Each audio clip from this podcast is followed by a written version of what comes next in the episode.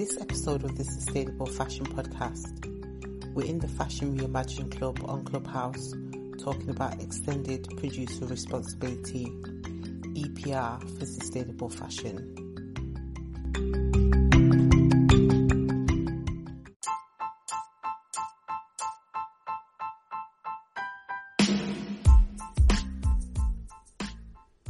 The Sustainable Fashion Podcast is in partnership with the Pink Kangaroo Podcast Network.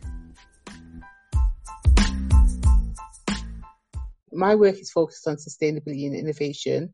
And the Fashion Reimagined Club here on Clubhouse, we host the Sustainable Fashion Conversation every Tuesday. And that's to provide a platform for fashion businesses to share their sustainability journey and experience. So we then generally have like discussions and um, Q&As um, and conversations related to sustainable fashion. So it's about technology, sustainability, and innovation. That's like the, the intersection that we always like to discuss. So if you haven't joined the Fashion Reimagined Club yet, the greenhouse at the top of the screen, you can join there. We've also got a Telegram group if you want to keep up to date um, on the conversations behind the scenes and know what's going on and get access to resources and things like that. If you're on Telegram, you can join the link um, that's been shared to get more involved in the club.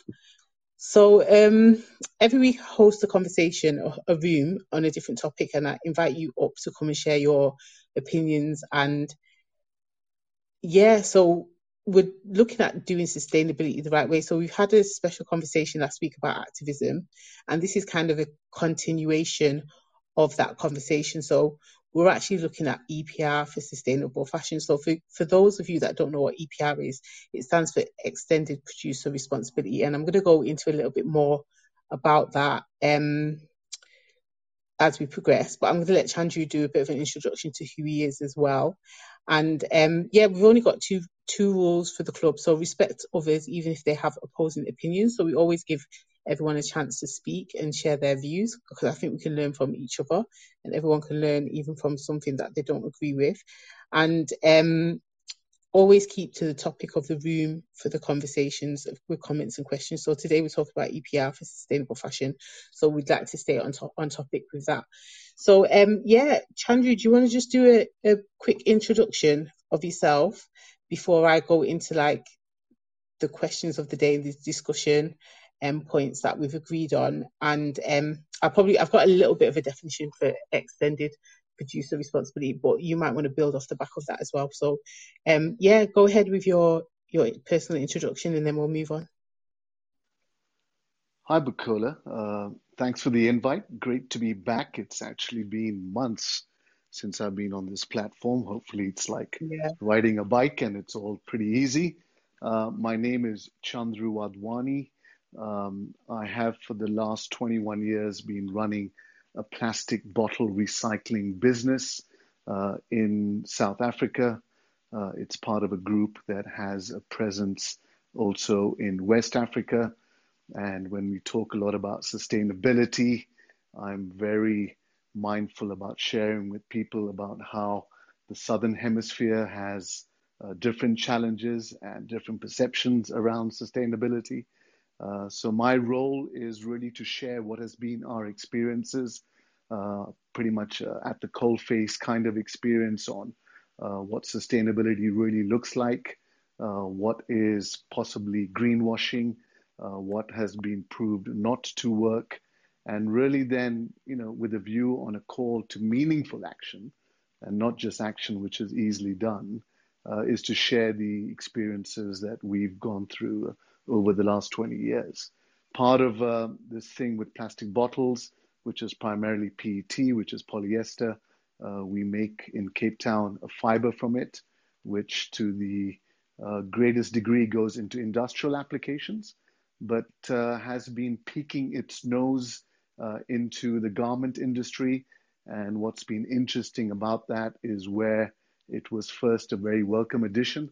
Um, it has uh, itself raised some very pertinent uh, questions about uh, synthetics uh, uh, in fast fashion and really whether we should be going down that path. So that's a little bit about me, what we do. I'm blessed with a wife and two sons. both of who are Generation Z, um, and both of who remind me that they're starting to have a very dim view how my generation has treated the planet. So I'm really invested in, in finding good solutions around sustainability. Uh, so on that note, Bukola, looking forward to the discussion, uh, and hopefully I can share uh, what we've been through. Thank you.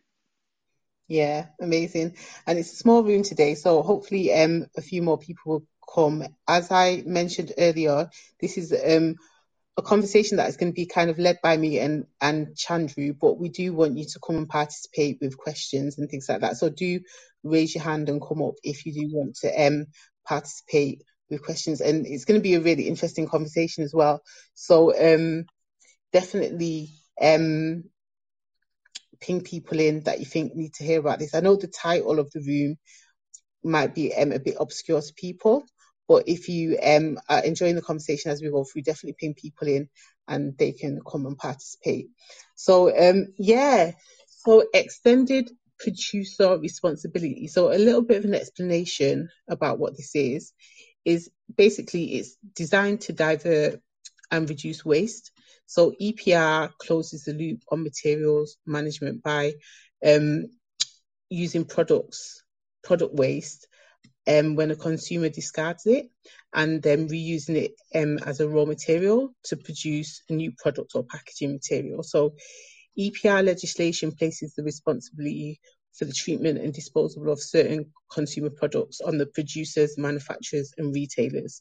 So that's what we're t- going to be talking about today. Um, yeah, so Chandru, what is your experience being with EPR? There were a few benefits that we wanted to, to um, go over as well, but um, maybe talk to your experience really, how you got into it, what you've been doing in your business, and um, you're the person that actually raised the conversation that this needs to be pushed forward in the fashion industry, and that's something that I'm really championing now. Um, you'll probably be hearing me talking more about EPR, and there's some great stuff going on actually in the UK and um, in general on this topic. Um, it's really building momentum. So, do you want to just talk a little bit about your experience, how long you've been working on this and with this, and yeah. Happily, yeah. So for me, um, EPR was the raison d'etre of our beginning uh, back in the year 2000. And back then, very interestingly, in South Africa, the Minister of Environment was also the Minister of Tourism. Uh, at that stage, a lot of backlash from tourists, on which South Africa depends a lot on, on what was dubbed the national flower, which were plastic bags, and not so much PET bottles, but boy, did people recognize the red label, which was a Coca Cola bottle. So back then, the minister was threatening to put levies uh, on these items uh, to force industry to clear up uh, what they perceived to be pollution generated by them. Uh, in a nutshell, the plastic bag industry didn't take him seriously. And for the better part of the last 15 years, we've been paying for plastic bags in South Africa. Sadly, all that money goes to Treasury. It doesn't really come back uh, to recycling, but I think they had good intentions. But back then, industry leaders like Coca Cola uh, were pretty much uh, marshaled into starting a recycling initiative which is where we came in uh, to just get it up and running. But at that stage, it was very much voluntary. So for us, the whole uh, assignment was start collecting, start recycling, and just let's show government that we're doing something. So that's the origins of how we started. Um, over the course of 20 years, uh, for as long as it was voluntary, the challenge really was how do we really grow it meaningfully uh, when there wasn't really any mandate that people uh, had to use recycled material? I think the premise of any recycling, whether it's plastics or garments or electronic goods, is collect and do what. And for us, the game changer was November of last year, where the South African government made EPR mandatory for three industries, one of which was paper and packaging, the second was electrical and electronic goods. And the third one was lighting and light components. So to share with you how my world has changed since then really made me believe that if we want meaningful action on any product uh, that's causing serious pollution issues, then the way to go is mandatory EPR. So a little bit of background there, uh, and that's how EPR has become very meaningful in my life. Thank you. Yeah. Thanks, Chandru. Yeah. So the, the whole idea of making it mandatory is really like the focus of this discussion um, today.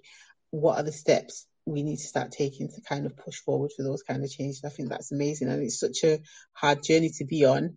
And I'm glad that you stuck with it. And now you're here for the next leg of the journey to kind of champion that throughout. Um, obviously different jurisdictions and get other people talking about it and things like that. So that's amazing. Um, Stacey, welcome to the stage. I'm glad you've come up. And before I move to the next point of discussion to open up the discussion a bit more, do you want to introduce yourself? Do you want to ask a question, make a comment? Hi, Bukola. Hi, Chandru. I have been in rooms. Can you hear me? I just yeah. lost connection there for a second. Yeah. Um, I think I've been in rooms with you before, but I know that you are one to admire within this uh, field. And I guess my question I work in um, sustainable um, consulting, I guess, in the fashion space between brands and their packaging. So I sort of connect dots um, and try to stay on top of the next um, development within the fashion industry as far as sustainability is concerned. And I'm curious because I heard something about um, textiles being um, sort of grouped together with plastics as far as um, the challenges in the future and recyclability and repurposing. And I was curious if you know anything about that and if you know if we can take steps within the fashion industry now that would um, sort of alleviate problems that you might have in recycling.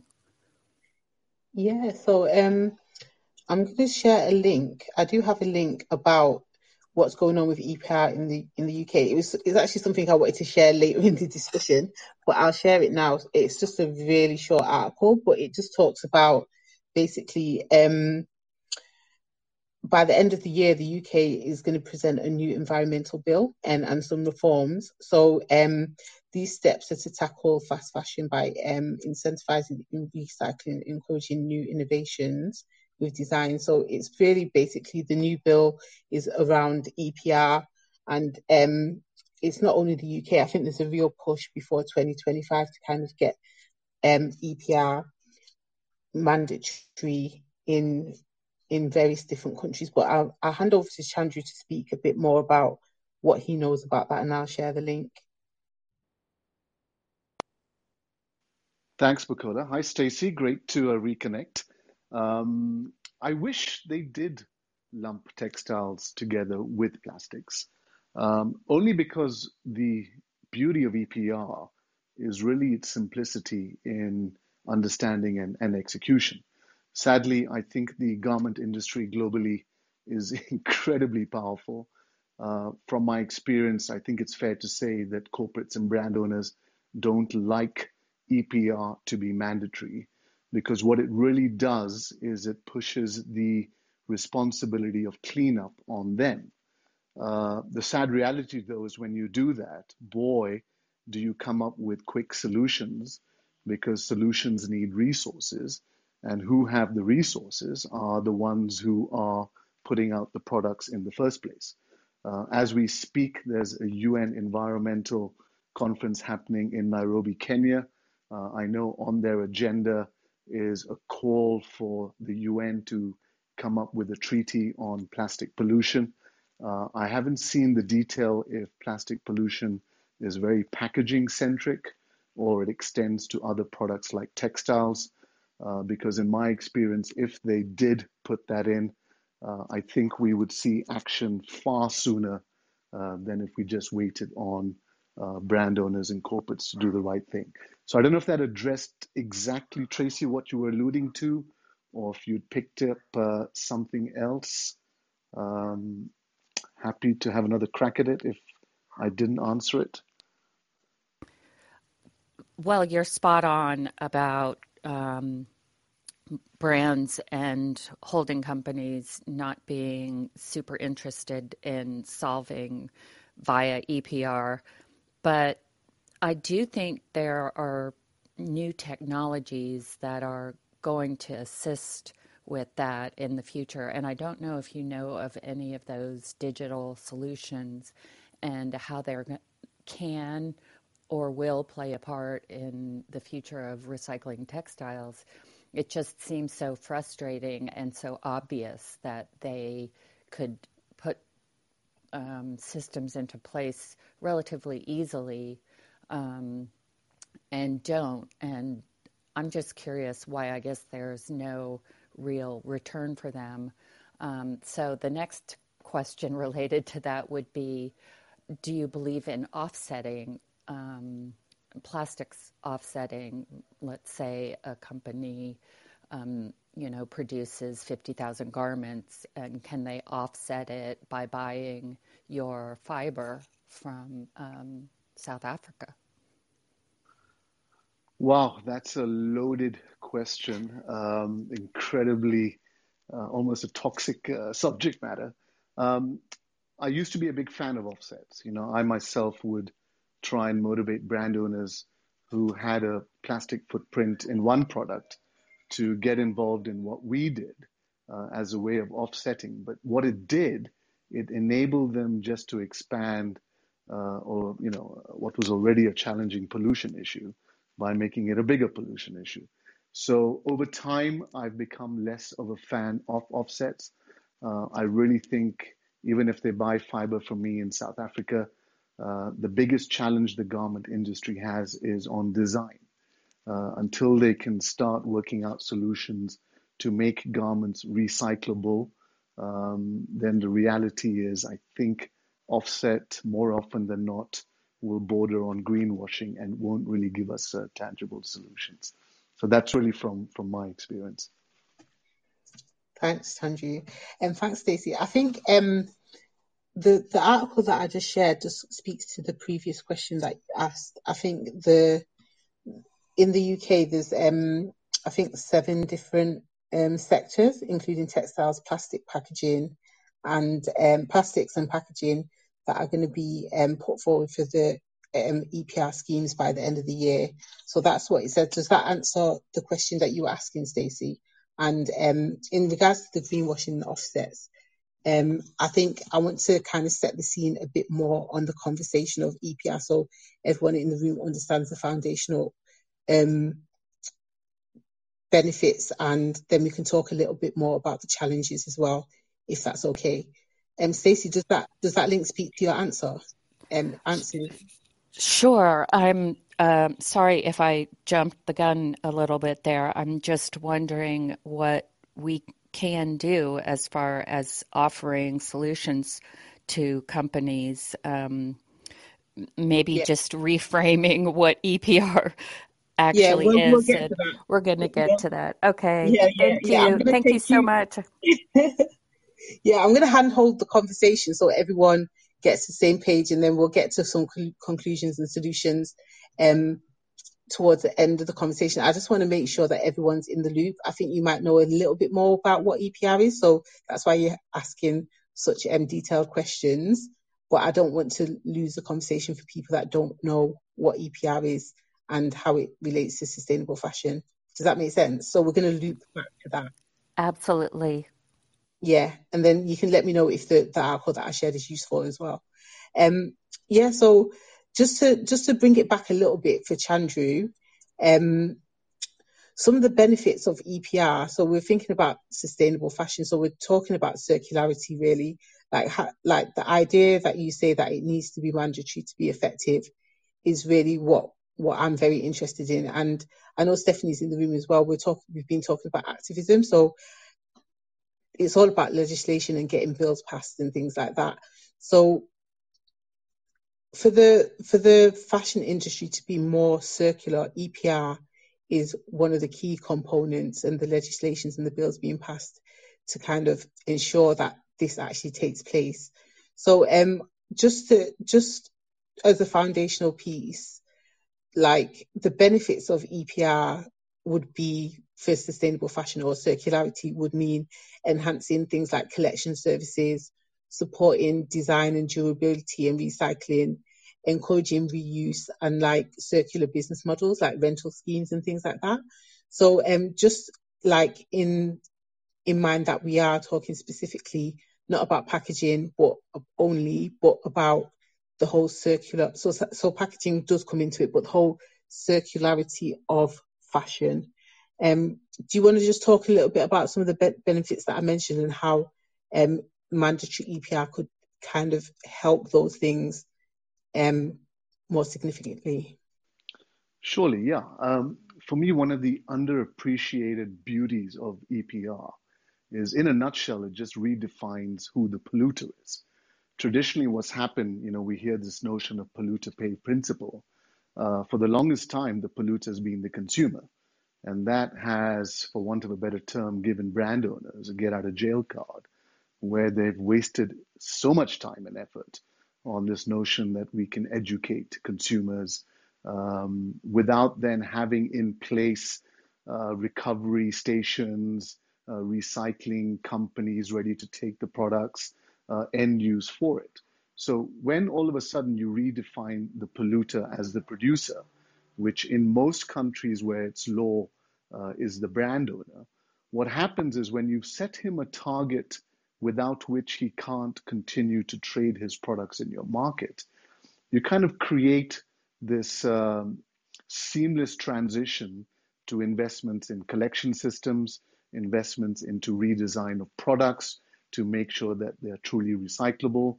Suddenly, you'll see investments in uh, recycling companies, as well as the most critical part, uh, as what you find in many mandatory EPR legislation, a call that any new product, and in this case a garment, has to be made from at least X percent of an old garment. And what really drives a recycling economy is end use. As I said earlier, if you don't have end use markets ready, you can spend a lot of money on collection, you can spend a lot of time, but the sad reality is all those products just end up back in landfill. So the minute you make it mandatory, as they've done now in packaging, the move to action is actually phenomenal. Um, and as long as you've raised or set your targets meaningful, as long as they grow over a time space and don't stagnate, what it also does, it counters the issue of you know chasing a moving target. What I mean by that is we know that with a growing global population, we're soon to be 8 billion people on this planet. It's great if we're recovering 50% today, but it means we're not collecting 50% of a growing consumption volume. Now, you know, for me, the first thing about sustainability is manage consumption, but boy, is that a difficult um, thing to translate into action. But if we can hold the producers accountable, that while they produce more and then sell more and then profit more, a portion of those profits are mandated to go back into collection, into recycling, into reuse, as well as cleanup uh, uh, operations, while also being mindful of stakeholders in their industry. So I think also what we're starting to see is that the abuses that permeate, you know, at different levels in all industry are not exasperated by these mandatory EPR systems. So for us, we're already starting to see it in paper and packaging, as well as electrical and electronic goods and lighting in South Africa. If we can somehow just translate that, and I know there's already been a call to the department in South Africa that one of the next industries they should look at is garments if we could somehow get this uh, out globally, I think we've got a really good chance uh, at getting sustainable on fashion. So hopefully that answers it. Thank you. Yeah, really um, does lead into an, another point that I want to make. But before I get there, I just want to, just for people in the room that are still trying to get their head around it. So today we're talking about EPR, so that's extended producer responsibility. So it's the idea that um, basically it's legislation that places the responsibility of the treatment of and disposal of um, consumer products on the producers, manufacturers, and retailers. So the responsibility to handle the disposal of whatever you produce is on the producers, manufacturers, and retailers. So that's EPR, extended producer responsibility. So, yeah, Chandru, you really set the tone of the conversation, and um, I just want to know for the people in the room that are wondering, like, how does it work? So, just a little bit of detail in terms of like legislation to promote recycling efforts and, require producers to develop take back programs or um, more sustainable products designed? How does it actually work? And then I wanted to talk a bit about the um, the 1p levy on the garments and how much can be raised in that. But I want to first of all find out how does it actually work? So, Bukola, I, I get asked quite often, you know, it's great and well that Chandru, you're asking for a push to have legislation, but we're not government. You know, how do we go out there? How do we, you know, enact uh, changes in legislation? But what many people don't know, and obviously these are for those of us blessed enough to live in a democracy, legislation can be initiated by the average citizen on the streets. There are processes for these. But if you don't know how to trigger them off, then really what we'll do is just talk about this subject forever. So for us, even though the law was signed on the 5th of November 2021, we were dialoguing in our individual capacity as well as industry bodies with the Department of Environment uh, under an umbrella legislation that was released in 2003 called the Waste Act. And we canvassed and we petitioned and we showed what the rest of the world was doing. But it was pretty much a five year process to get it signed off to law. And yes, COVID did delay it, but I'm really proud to say we did it. But what they did is they looked in the case of paper and packaging at different packaging substrates and said, well, based on best practices globally, your target for recovery of what you put out in the market is X percent in year one, increasing to Y percent in year five. Plus, from what you collect, our expectation is at least 90% of it, or whatever the number was, will be recycled.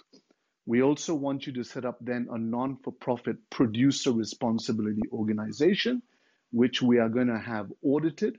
So, any notion that uh, you're going to be able to hide behind your numbers without having checked went out the window, as well as in some instances, we want you to make sure that a new plastic bottle for beverages, for example, in year one contains at least 10% recycled content, going up to 20% in year five.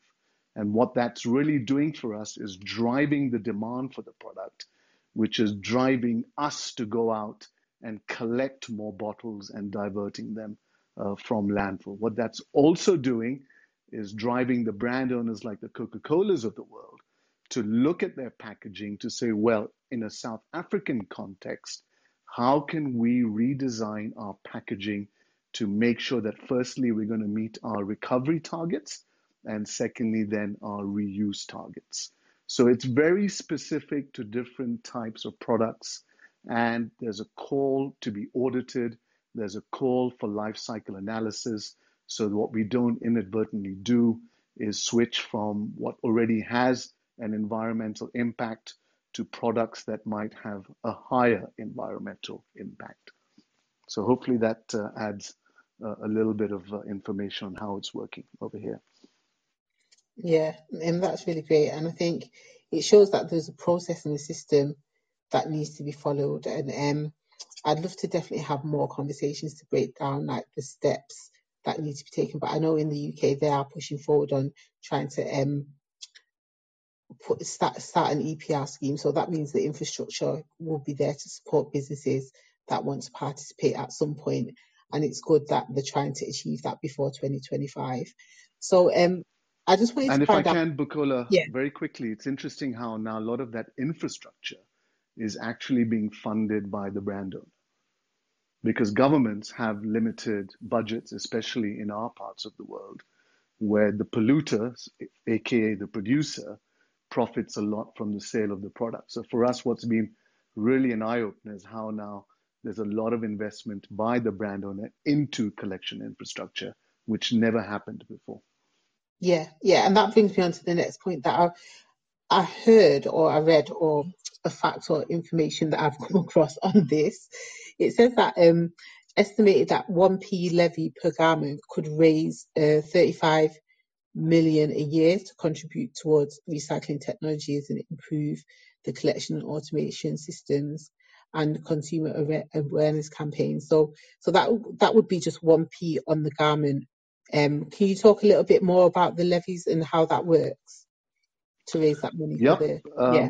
What what many parts of the world and bless the Scandinavians, I think they introduced us to it, is what they call eco modulation fees.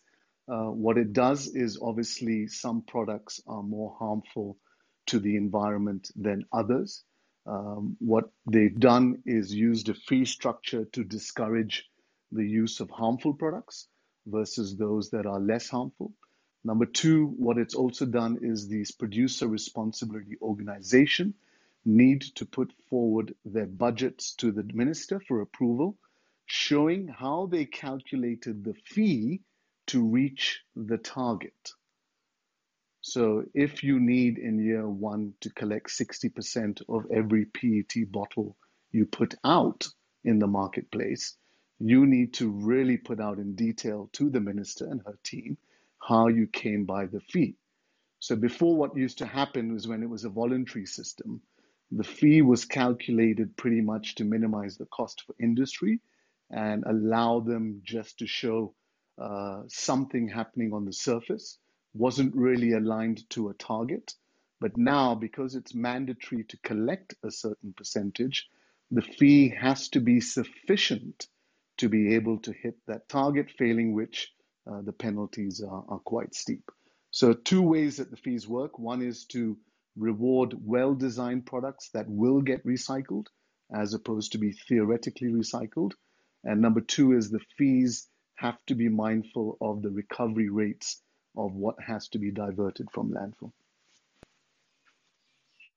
Thank you.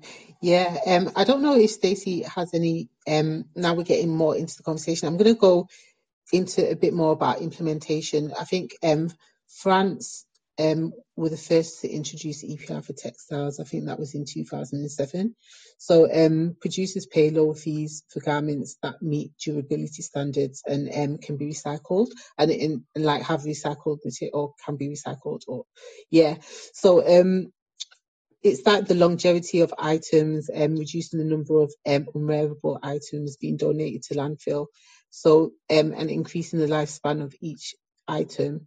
So um, apparently in in France, it's it's shown that EPR can remove barriers caused by um, um, defining textile waste. So it it kind of allows people to understand what can be recycled and it increases collection rates and um, reuse rates as well. Just having that in place. Um, I don't know if Stacey, because that's the next part of the conversation that I want to go into. So the implementation and like that case study of like France, how that's working. But um, Stacey, before we move on to that with Chandru, is there anything that you wanted to add um, in regards to your questions or from the understanding of where we've brought the conversation so far? No, this has all been so informative, and I wish there was a clap um, icon that I could just permanently put above my head about this conversation because it's just been so interesting. But um, if I could just ask one thing about the where we're going next, um, yeah. one of the challenges that I've seen is um, connecting dots with um, just producing the items, the manufacturing items that tend to be um, global in scope, and um, because that landscape is so complex, it doesn't seem. I mean, just it just seems like an insurmountable problem to solve at this point. So, if you could speak to that, um, because it does involve more shipping, more manufacturing locations. Um, I guess that's just related to the infrastructure um, topic that we're going to cover. So thanks if you can address that too, Chandru. Yeah. Um, Chandru, do you need me to repeat the point or did, did you? Did no, you no. Uh, I get it. And, you know, it's interesting to sometimes look at other industries. Um, and the French seems to be awfully progressive on these things. I don't think they get enough credit sometimes.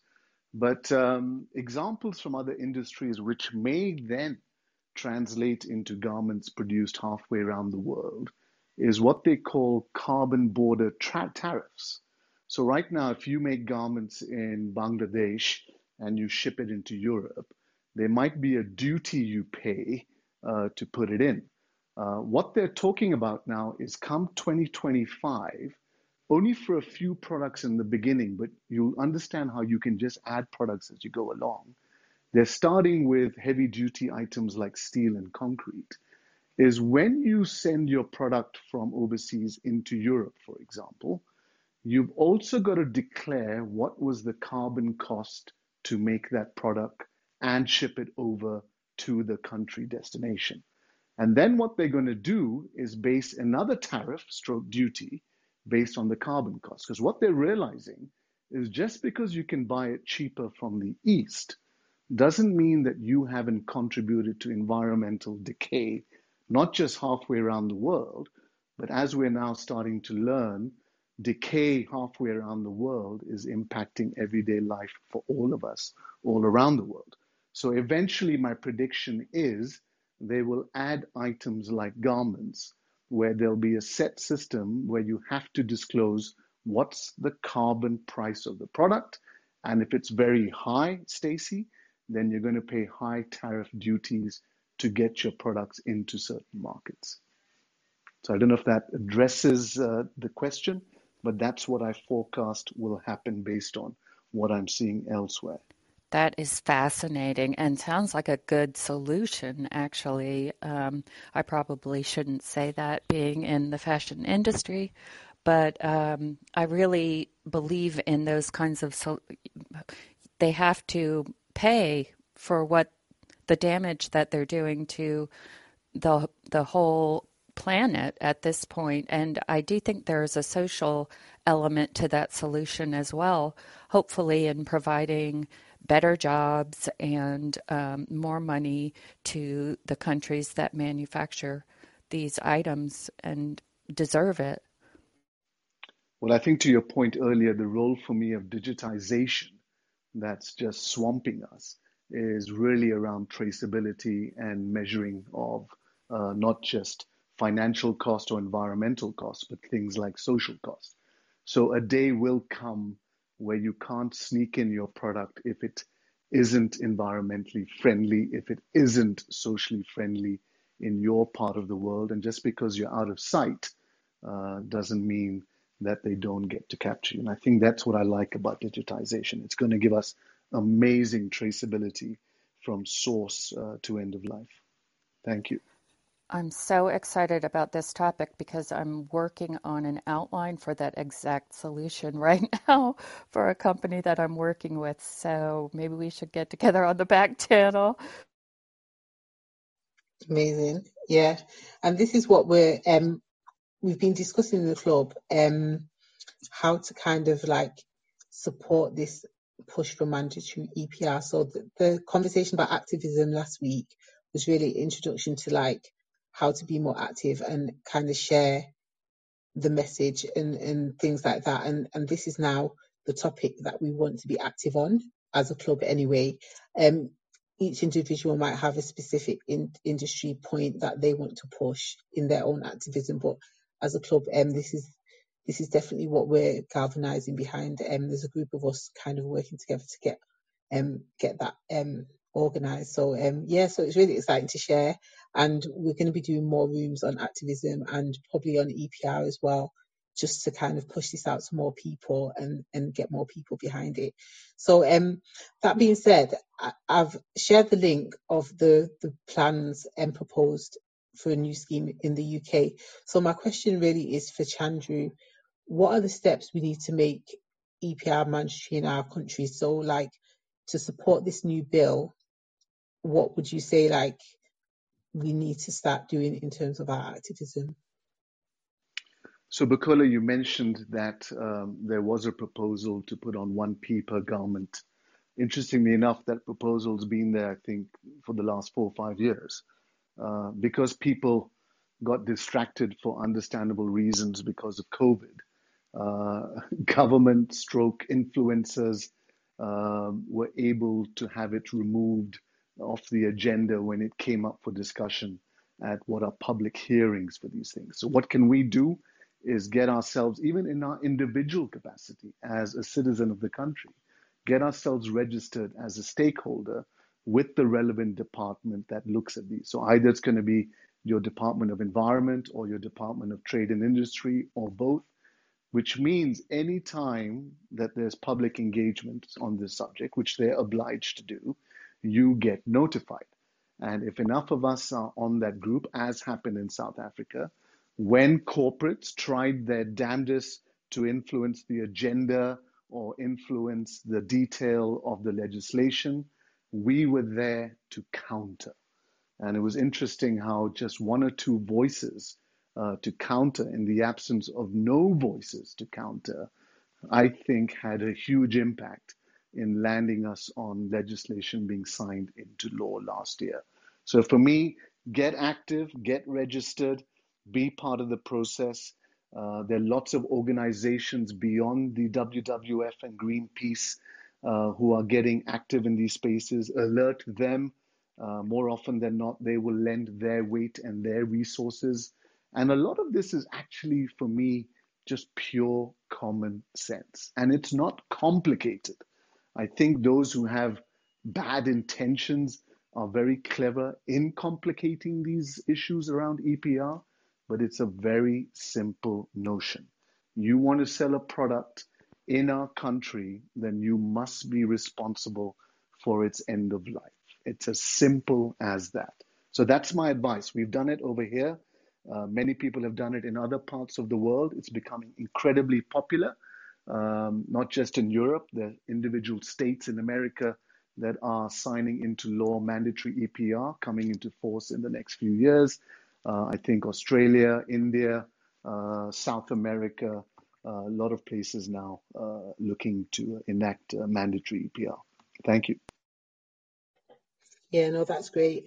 And I think um, that just gives me things to do on my to-do list, find the organisations and um, just share the word about how to get signed up and notified about things and take it to the next step. So um, yeah. So uh, I've got a couple more questions, um, just to dig a little bit deeper into um your understanding. So you spoke to me on the back channel about um the hidden costs of EPR schemes and how to kind of um mitigate that. So I don't know if you want to speak to to that point a little bit. Sure, Bukola. So, I mean, again, from experience on, on this five year journey to get it law, uh, a lot of pushback from gov- uh, industry, sorry, not government, was about the cost of doing all of this. You know, we don't have collection systems, we don't have recycling systems. But eventually, I think the penny dropped. Uh, it couldn't be a continuous response by industry that, you know, we're never going to have this. Um, a debate started all right, if we don't change anything, are we not bearing a cost to society anyway because of pollution. And what's been coming out over the last few years, if not longer, is with climate change, with not just plastic pollution, but all the products that we put out, there's an effect on the quality of air, there's an effect on the quality of our water, there's an effect on food harvesting. So, indirectly, we as society bear a hidden cost by consumption and the resulting waste thereof. So even though we're starting to see solutions which might be a little more expensive than the way business was done before, what we're also realizing, well, it's offsetting hidden costs that were out there if we didn't do changes around mandatory EPR. So I think it's really important that when people push back on cost, that it's contextualized in the frame of a, what are the hidden costs that you never tell us about when you sell your products in our country. The flip side of that, we're also now starting to see, thankfully, it's a minority, some bad faith actors on the sustainability side who are taking undue advantage of consumer perceptions and are now starting to charge a little too much for solutions that either don't work, aka some of these biodegradable products that have entered our market, or um, are just too expensive to be sustainable in their own right. But I think it's really important to give, give context to some of the pushback when, especially at startup, um, the cost of a product might go up more than just making it halfway around the world in the Far East. Yeah, really, really important points. I'm glad I'm glad you brought that up to um, cover that. I think it's really important, and and those hidden costs are far, far, far greater than um, we even can can consider. Um, the IPCC came out with their report on Monday, and obviously, because with everything that's going on in the world, no, there's not been no no um sound or like response on like where we are now. So um yeah, I think I think it's really important that we start putting that forward as well. Um, the hidden costs of not not actually having this in place. Um, so thanks for that, Chandru. Um, yeah, so I've got a final question, and we've got about 15 minutes left. So I, I want to open up the floor to anyone down there or Stacey that has any questions after we've obviously taken you through the the journey of understanding then we do definitely want to get like some questions and like a bit of discussion around um this topic. So um, my final question for chandru really is about enforcement. So um what are the challenges when it comes to enforcement of epr so like things like pen- penalties and i think regulators are able to apply um, penalties and sanctions um, and fines and things like that, um, and even to the point of confiscating products and restrictions on as- access to markets. Um, so I just don't, I, I don't know if you wanted to talk a bit about enforcement and how that works, the challenges, or what your experience with that has been. And um, apparently in Germany, um, third parties can also bring um, civil competition complaints against p- parties that are failing to comply. So um, yeah. So what what about enforcement and penalties and things like that? Surely, Bukola. So a valuable lesson we learned is, you know, governments can legislate till the cows come home, but if they don't enforce the laws, um, then they're toothless and worthless and should never have come out in the first place. But where, and I don't know if lucky is the right word, uh, where we ended up with the mandatory EPR laws of South Africa is the penalties for non-compliance weren't just financial, which corporates are very good at monetizing into the cost of their product and just passing it back to consumers, but they also made it a criminal offense. So what does that mean is if you are deemed to be non-compliant, you run the risk of not just a financial fine, but you could spend up to 15 years in jail. Now, who goes to jail? It's not the machine operator or the garmenter, it's the CEO of the company, it's the finance director of the company, it's the shareholders. And what was really interesting is when that legislation was signed into law, I don't think my phone has ever rung as much as it has. Uh, because when that realization came, boy, was there an even greater push to action. So while mandatory EPRs are solution, I think we also really have to be mindful that the penalties for non-compliance are also meaningful, failing which uh, corporates and brand owners will use loopholes to try and continue uh, business as usual. So, an experience from our side, and you know, hopefully, adds a bit value as you chart your journey um, in your individual jurisdictions. Thank you. Thank you, Chandru. This has been an amazing conversation. We've got Stephanie up on stage as well. I'm, I'm glad that you could come up. Um, yeah, so I think it's really important to understand. I think it's a little bit like the green claim stuff. I can see Lucy's down there in the audience. Um, we've been working on some um, workshops and things like that to kind of explain to businesses what the green claims are about and and um, what the enforcement is and the penalties and things like that. So, and then um, with the global fashion marketplace, part of my consulting actually helps businesses solve that problem of getting their green claims right. And so it's great to be partnering with Lucy on that type of thing to kind of make sure businesses understand the gravity of these new this new legislation. And I can see that with the EPR stuff, that kind of thing would definitely be needed. I think that the framework to support businesses to actually be able to comply with this because it's quite a big ask needs to be thought about as well. Um, so yeah, I think it's a big challenge ahead, but I think it's a really important thing to work towards, and I think it's, as you said, Chandru, doable. Um, it doesn't seem like out of this world to kind of push for that and then support businesses in a framework to kind of actually fulfill that. And I think a lot of people, I can see Sonia's here as well, um, a lot of people that are consultants like myself, once we get our head around this and we can push for this, we know how to support businesses to achieve that goal. I think it's definitely something that as a club we're going to be introducing more conversations around this, more conversations around activism, and then how you can take that away into your own field and and push that forward would be amazing to hear feedback on that. So um yeah, so now you guys know where the direction that we're going.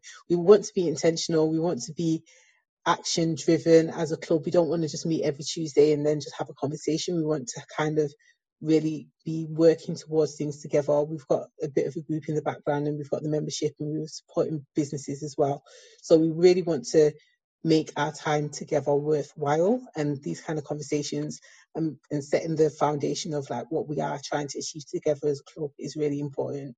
So I really appreciate you, Chandru, because I think we had this conversation about EPR this time last year when the when the club started and you were like EPR, EPR, we must must work on this and, and we're we're getting there. I know it's a year later, but we're getting the conversation out there now and um I really, really appreciate your time on this and I think it's been amazing. Um so Stacey and Stephanie, what are your thoughts um with obviously what our plans are, what what the conversation has been, anything that you want to say really, any questions? We've got about 10 minutes and if anyone down there wants to come and add a point, Sonia, Lucy, I can see you there, and then JP, Alejandra, Maria, Ashi, oh, I think I know Ashita and Love. Uh, I think I recognise you guys um, as well. So I think most people are in the club already. Um, yeah, what are your thoughts? May I ask a one quick question of Chandru? Um, why aren't you at the UN right now? I, I'm, and that's a sin sincere question. Um, it just seems like a global answer for um, the UN. And I, I don't, can you speak to that? Sure. Um, one reason is COVID. Uh, so traveling is not as easy as it used to be, uh, especially out of South Africa. Uh, we've lost a lot of our airline connections, so there's a logistical challenge for me, and I need to get to Kenya, funny enough, and I'll think of being there in April. But number two, more than a UN treaty, which we must appreciate doesn't happen overnight and will still take a long time, I'm incredibly encouraged by the rollout of legislation on mandatory EPR being more productive in terms of tangible solutions in real time. For me, if we get to the UN treaty, uh, even in two, three, four, five years' time, it'll just be the, the cherry on top. And also, I think sometimes for others, you know, not all of us can get to these conferences and and have our voices heard. Uh, for me, it's just championing people to explain the power they have as an individual citizen, you know, of their country. So I'm really hoping Bukola tomorrow morning, when the Department of Environment opens up, she's going to register her name as a person of interest on that 1p tax on garments and the next thing she's going to realize, well, why are we only doing 1p? Let's go for 10p, raise 350 million pounds, and then we can do some real good work uh, on cleanup. But it's a far more encouraging environment today, Stacey, than it was even a year or two ago. So I, I, I guess my answer is I don't think if I'm not there, that uh, we'll be in a worse place. I hope that answers it appropriately. Yes, it does. I think you deserve to be there. You've done such great work on in this area. I'm just so glad to be part of this conversation. Thank you so much for being here. Pleasure. Amazing. Stephanie, welcome.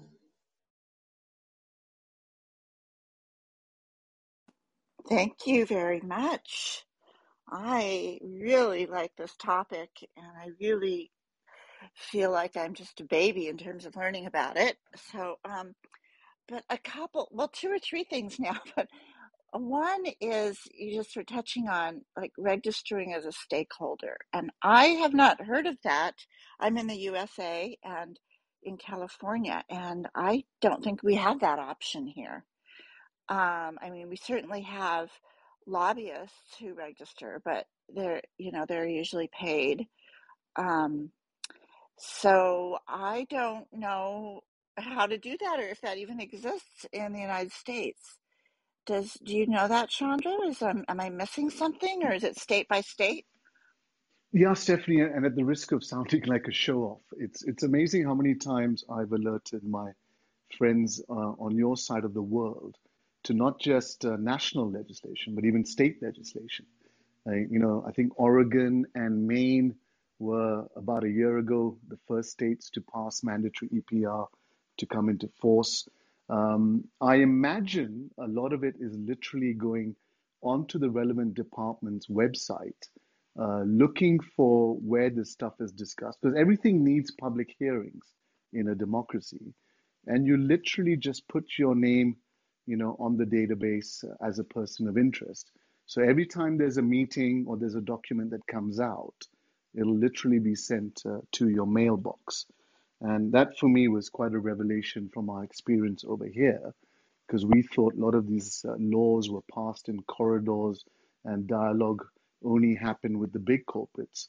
Until now, you saw how inclusive they are forced to be, where they need to have civil society organizations and the NGOs, and everybody gets a voice, uh, which goes down as a matter of the recordal. So I think, Stephanie, you could. It's as simple as finding the right website, finding the access to the draft legislation that's being discussed, um, and putting your name down. Well, I hope that's the case because I am, excuse me, I'm an active volunteer lobbyist in um, a lot of different areas in California, and I have never been told about this or heard about this. So I'm going to do some digging and see if we indeed um, have that option. Um, and I hope it's true. I hope it's the case here, but I've never heard of it. Um, that would really be helpful. My other question is um, about the bad guys. So, for example, in California, we're working on a lot of different areas of plastic legislation, anti plastic legislation, banning single use plastics, and on and on and on. Um, and of course, the plastic corporations have been fighting it. They're finally at the table with us.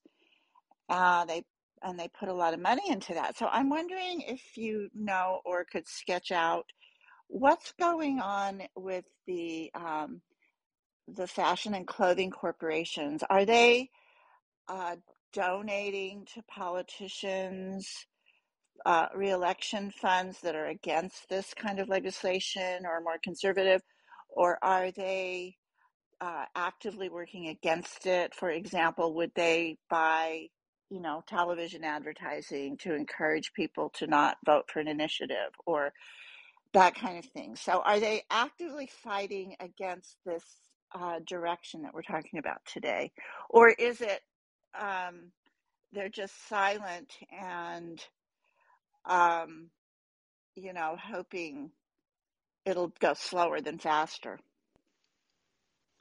So the playbook, Stephanie, not just for fashion but all industries, is until you're really on the spot, uh, you do nothing. Then, as the temperature starts ratcheting up, um, the playbook says, well, all right, let's just go out there and do a, a bit of what's tantamount to greenwashing. You know, send out the right signals, savvy PR, nice marketing advertising, and then you buy yourself some more time. Eventually, then what happens? The temperature goes up a little more, and then they'll hit you with what's known as pilot washing. What's pilot washing? Well, listen, we're now going to take back your garments um, and we'll give you a coupon to buy a new garment. What's very telling is they never tell you where those garments that you return go to. And then the heat goes up a little bit more. And then eventually the government comes along And that's when the lobbying starts. But I think what we're finding more and more, um, especially on the back of plastics packaging and the story of what's happening in the oceans, these corporates are now realizing their days are numbered.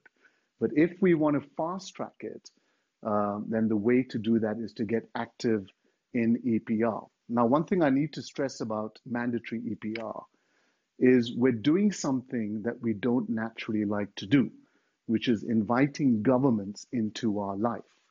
And that's tantamount to uncaging the tiger and holding on to its tail and hoping that it doesn't devour us also. So, what we've also got to be mindful of is EPR can go wrong in certain instances. But because corporates have got to get out of jail card for so much, because we can't influence behavior at consumer level, eventually the doors open where governments have to come in. But to be part of that process to try and fast track it and to make sure it's meaningful for the part of the world you live in. So don't give me an EPR scheme that works in Japan because I'm in South Africa and I don't have the same resources. It's really important to be part of that dialogue. So that's the playbook. And I imagine there is lobbying going on. But if we can remain active and bring attention to it, I think eventually mandatory EPR will come to a fashion as well. Okay, thank you. Um, so um, the other thing I just want to touch on was what Stacey was mentioning about the UN. I, you know, I hang out in a lot of climate and sustainability rooms, and um, it's pretty much people have kind of given up on um, these global kinds of solutions from our leaders. I because it's so slow. If you think about it, you know, COP26. What does that mean? That means the United Nations has been holding these meetings once a year for 26 years. So, and here we are. so, um, and when you said when Chandru said it was slow, I, you know, you that's exaggerated. You can say it's like a, you know, molasses, slower than molasses, as we say here. So, um, I the real feeling is that you it's a cliche I know now, but think globally, act locally, and I think that it's really incumbent on uh, the countries and the states within the countries and and local to move this forward faster and it will trickle up. I think Stacey is really my feeling about it. So thank you. And thank you for um, inviting me up, Nicola. And thank you, Chandru, for your great, great um, education today. And Stacey, for your great questions. Thank you. Thanks. Yeah, we're coming to the top of the hour. I can see that quite a few people have joined the room. Um, today we've been talking about um, mandatory EPR. Um, so for those of you that don't know, I'll just give you a bit of a recap. Um, EPR is basically legislation that places responsibility for the treatment of waste um, and disposal of certain consumer products on the producers, so the manufacturers and the retailers, to take care of and dispose of those products at the end of life. So we've been talking about that. It's been a really great conversation. Um, I know Bev has come up. Um, we don't have a room. We usually have a room at um, 6 p.m. GMT. That's 1 p.m. Eastern, but we don't have that room this week. Um, we have a couple of rooms next week. Next week, so we're going to be talking about future proofing your sustainable fashion business, and then we're going to have a sustainable fashion packaging room again, and we've got a guest speaker called Corey Connors that's going to be back with us um, for that for that room. But this week we've just got this room, so I'm happy to stay a little bit longer. Um, I'm actually um, wondering as well because we've got the recording for the room. I might actually use this as an episode for the sustainable fashion podcast because I think it was really really insightful conversation. Something that more more people should um listen to. So um yeah, that being said, I can see Beth um, jumped off the stage again. I don't know if that scared her. She didn't want to say anything. Um, yeah, so I'm happy to keep this room going a little bit longer. If if anyone else that has been listening wants to come up and say something or ask a question on the topic, I know a few of you um, joined um, probably within the last 15, 20 minutes, so I, am not sure how much you heard of the conversation. But if not, I'm happy to um, close the room um, within the next couple of minutes. So I'll leave that open. But Chandru, do you have any final thoughts or anything that might um, be in inspiration to anyone to come and ask questions or just to close off the room? And then Stacey and Stephanie, if you have anything to say, um, I'm happy to hear it. Sure, Bukola. Um, and again, in this drive to explain what EPR is, the analogy I give, uh, and again, it talks to its simplicity. We actually all practice EPR every day. What do we mean by that? It means when we go home, we're very mindful of our immediate surroundings. So if I was lucky enough to be invited to any of your houses for dinner, and I turned up at your front door with a bottle of wine, chances are you're going to let me in your door. If, however, I landed up with one week's of my garbage and I was smelling like you know what, you might actually just slam the door in my face. So, what mandatory EPR says is if you want to bring products into our country or state or city or town or whatever, we are now going to hold you responsible for that product at end of life. You can't just come and profit from us as a society and not factor in end of life and the possible hidden costs that you leave on us while you have profited in the same way. So, really, the beauty for me of EPR is the simplicity of it as we practice every day in our living lives. So, hopefully, that also helps. You know, when we're trying to, because for me, what's the other danger is far too often, and corporates are very good at this, is we overcomplicate our solutions. And once we start overcomplicating solutions, we lose people's interest, we lose people's attention, and boy, do we get disheartened. So, wherever possible, I think and I've seen results comes from simplicity. So, hopefully that helps as well. Thank you. Thank you. Yeah, Chandru, I, I really like that point that you're saying about simplicity. I think this conversation has really broken it down to me. I can see like a path forward I see it's a big challenge, but if you just take steps, like step by step, then, and if you have that kind of perseverance to keep on going and not let go of the topic, kind of like a dog with a bone, um, you'll get there eventually. So I think that's like the journey and the tenacity that we need to kind of accomplish and support businesses to actually make this change. But I understand, and just to speak to Stephanie's point, that um, it does feel too, too little too late. But I, I think if we can curb the impact that we're having on the environment, then we don't have to see the worst of the worst. Do you know what I mean? We can still, and then I think thinking about regenerative, if we can kind of curb our impact, then we can start thinking about how can we start to regenerate.